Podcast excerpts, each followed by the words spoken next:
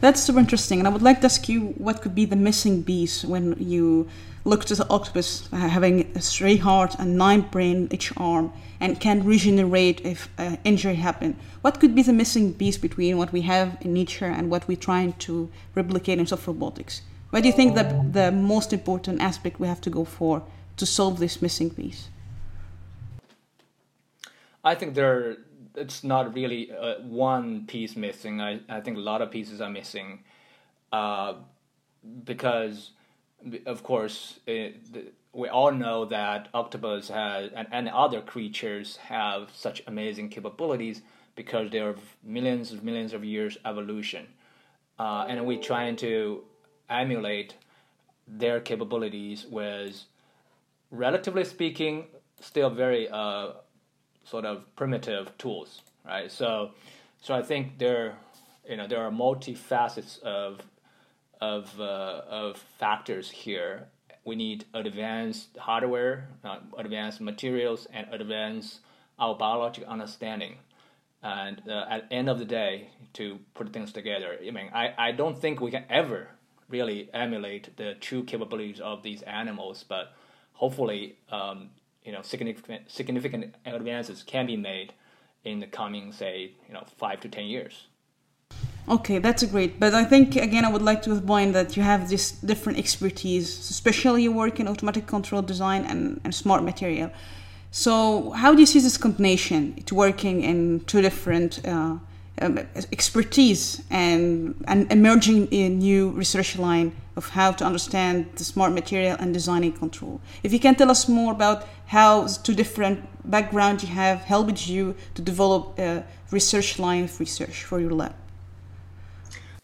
Absolutely. Uh, maybe I can step back a little bit to tell you how these things kind of merge together uh, from my own history.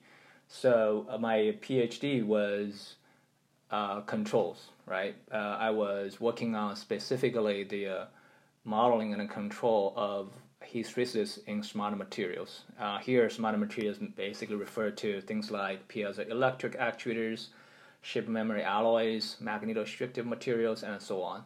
So they all have this hysteresis nonlinearity that um, have impeded their use in different applications. So, so that's my dissertation topic, and um, and from that, what I have gained was appreciation of material science and material physics, and, uh, as opposed to just control theory.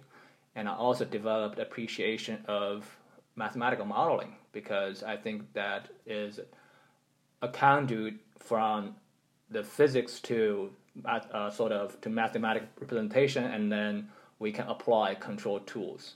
So to some extent, I still feel as a control engineer, I think modeling of the system is maybe more important than you know just the control methods because oftentimes it suffices to use simply the uh, existing control tools. What we don't have, especially when we deal with new materials or new robots, uh, is the set of models right? How do you describe that? Once I can cast that in, you know, the familiar language of control, uh, you know, dynamic systems, I will have a way of hopefully controlling those.